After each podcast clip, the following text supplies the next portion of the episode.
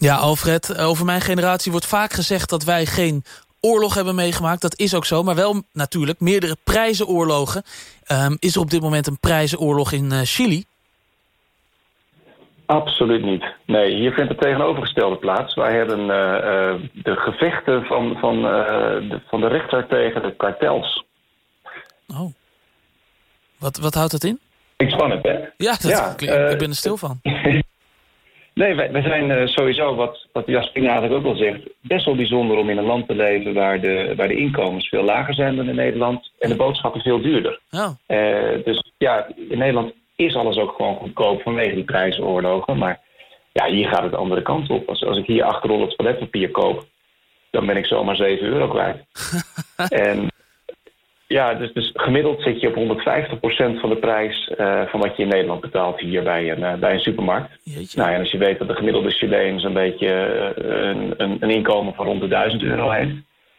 Ja, dat, dat is echt best wel duur. Ja. En nou, dat heeft dus letterlijk te maken met, ja, met, met een aantal producenten die dan voor bepaalde producten prijsafspraken maakt. En heeft iedereen wel een bepaald vermoeden van. Maar uh, nu is dat laatst ook gewoon uitgekomen. Want ja, het is natuurlijk niet voor niks het voorbeeld van het toiletpapier. Uh, daar kwam toch, uh, kwamen een paar e-mails of iets dergelijks naar boven.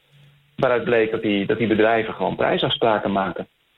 Dus voor de rechter gekomen en inderdaad bewezen geacht. En die bedrijven zijn nu bestraft. En ja, wel leuk. Die moeten nu heel Chili gaan compenseren. Dus, dus iedere inwoner die krijgt ergens in, in, deze periode krijgen we allemaal 10 euro op onze bankrekening gestort. Van de toiletrolfabrikanten.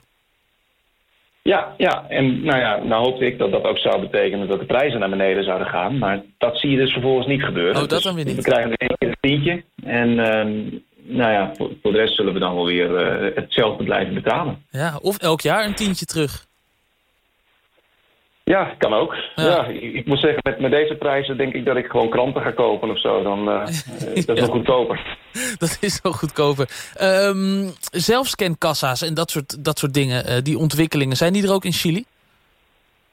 Uh, wel een beetje, ook, ook zoals Jasperine dat uitlegt. Van met, met, dat je dus met je volle karretje, dat je zelf alles eruit mag gaan halen en dan mag gaan scannen en dat het allemaal weer niet werkt. Dus ja, ze proberen wel wat, maar ook omdat de, de arbeidskosten hier vrij laag zijn, zie je toch wel dat het allemaal gewoon uh, aanschuiven is en vooral heel lang wachten.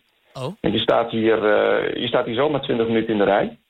En uh, niet alleen omdat, omdat er zoveel mensen voor je zouden staan of zo.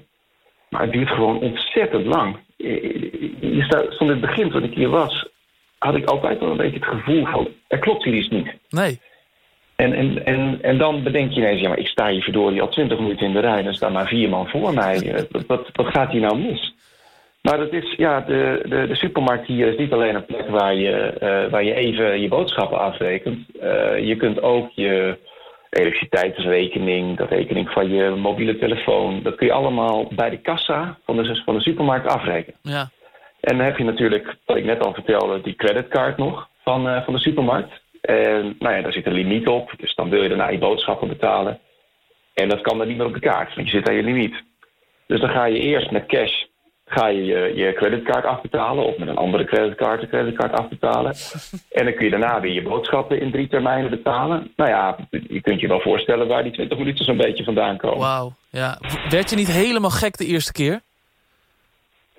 De eerste paar keren wel, absoluut. En ja, je moet er eerst even achter komen dat het, uh, dat het heel gek is. Um, ondertussen ja, ben je er toch wel aan gewend. Dus uh, je hoort hier wel, wel meer buitenlanders over. Die hebben dan een, uh, een e-book meegenomen op de telefoon of, Ja. nou ja, of, of een podcast. Ik heb al behoorlijk wat aflevering van deze show in, in de rij bij de kassa zitten luisteren.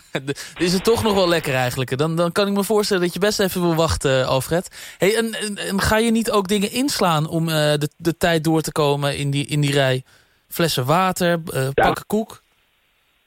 Ja, dat is hier ook heel gebruikelijk. Dat je, dat je begint te shoppen en dat het allemaal wat langer duurt. En dat je dan heel rustig en heel kalm en ook helemaal niet stiekem of zo... gewoon eh, even begint te eten. Dus eh, een bakje yoghurt, nou, dan trek je bakje yoghurt open en dan begin je een beetje yoghurt te eten.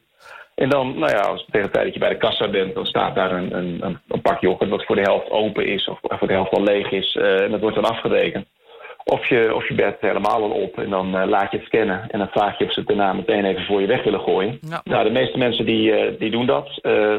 sommige mensen doen dat ook niet. Dus dan, nou, dan, dan ben je boodschap aan het doen en dan staat er ineens achter de pakjes thee nog een, uh, nog een leeg blikje frisdrank of bier of zo. Dat, uh, nou, dat was dan te vroeg op. Ja. En, en niet zo heel veel zin om te betalen. Nee. Nee. Ja, nee, ja, ja die, in de verleiding kom je natuurlijk wel op een gegeven moment. Dat, dat snap ik ook wel. En um, ja, je doet er dus heel lang over om boodschappen te doen, al is het alleen maar om die rij. Zijn er niet ontwikkelingen op het gebied van thuisbezorgen en zo? Ja, dat, dat, uh, dat is hier echt uh, helemaal uh, hip en happening. En natuurlijk ook wel wat meer in de, in de rijkere buurten van, van Santiago natuurlijk. Maar ik denk dat als ik een gemiddelde dag aan het winkelen ben...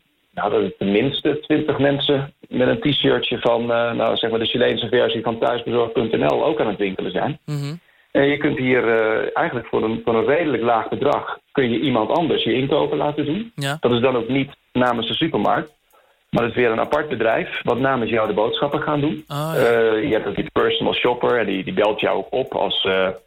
Nou ja, wat, wat, zullen we zeggen? Als de, als, als, de, als de thee van jouw merk op is, dan, dan belt uh, hij of zij even van... Goh, wat zal ik voor je meenemen dan? Lekker zeg. Dus dat, dat is de ontwikkeling van, van die bedrijven. En wat de supermarkten nu hebben is een soort... ja, dan kun je online kun je, je boodschappen bij elkaar zoeken. En dan kom je langsrijden. En dan hebben ze in de parkeergarage hebben ze aparte parkeerplaatsen. En dan stop je en dan staat er iemand klaar en die zet de tas in de, in de auto. En afrekenen en dan kun je, weer, kun je weer weg. Een soort hit en run dus. Nou ja, ik, het gaat goed komen daar in Chili, heb ik het gevoel. Alfred, dankjewel. Fijn dat we je mochten bellen. En een hele fijne avond nog. Fijne show nog. Tot snel.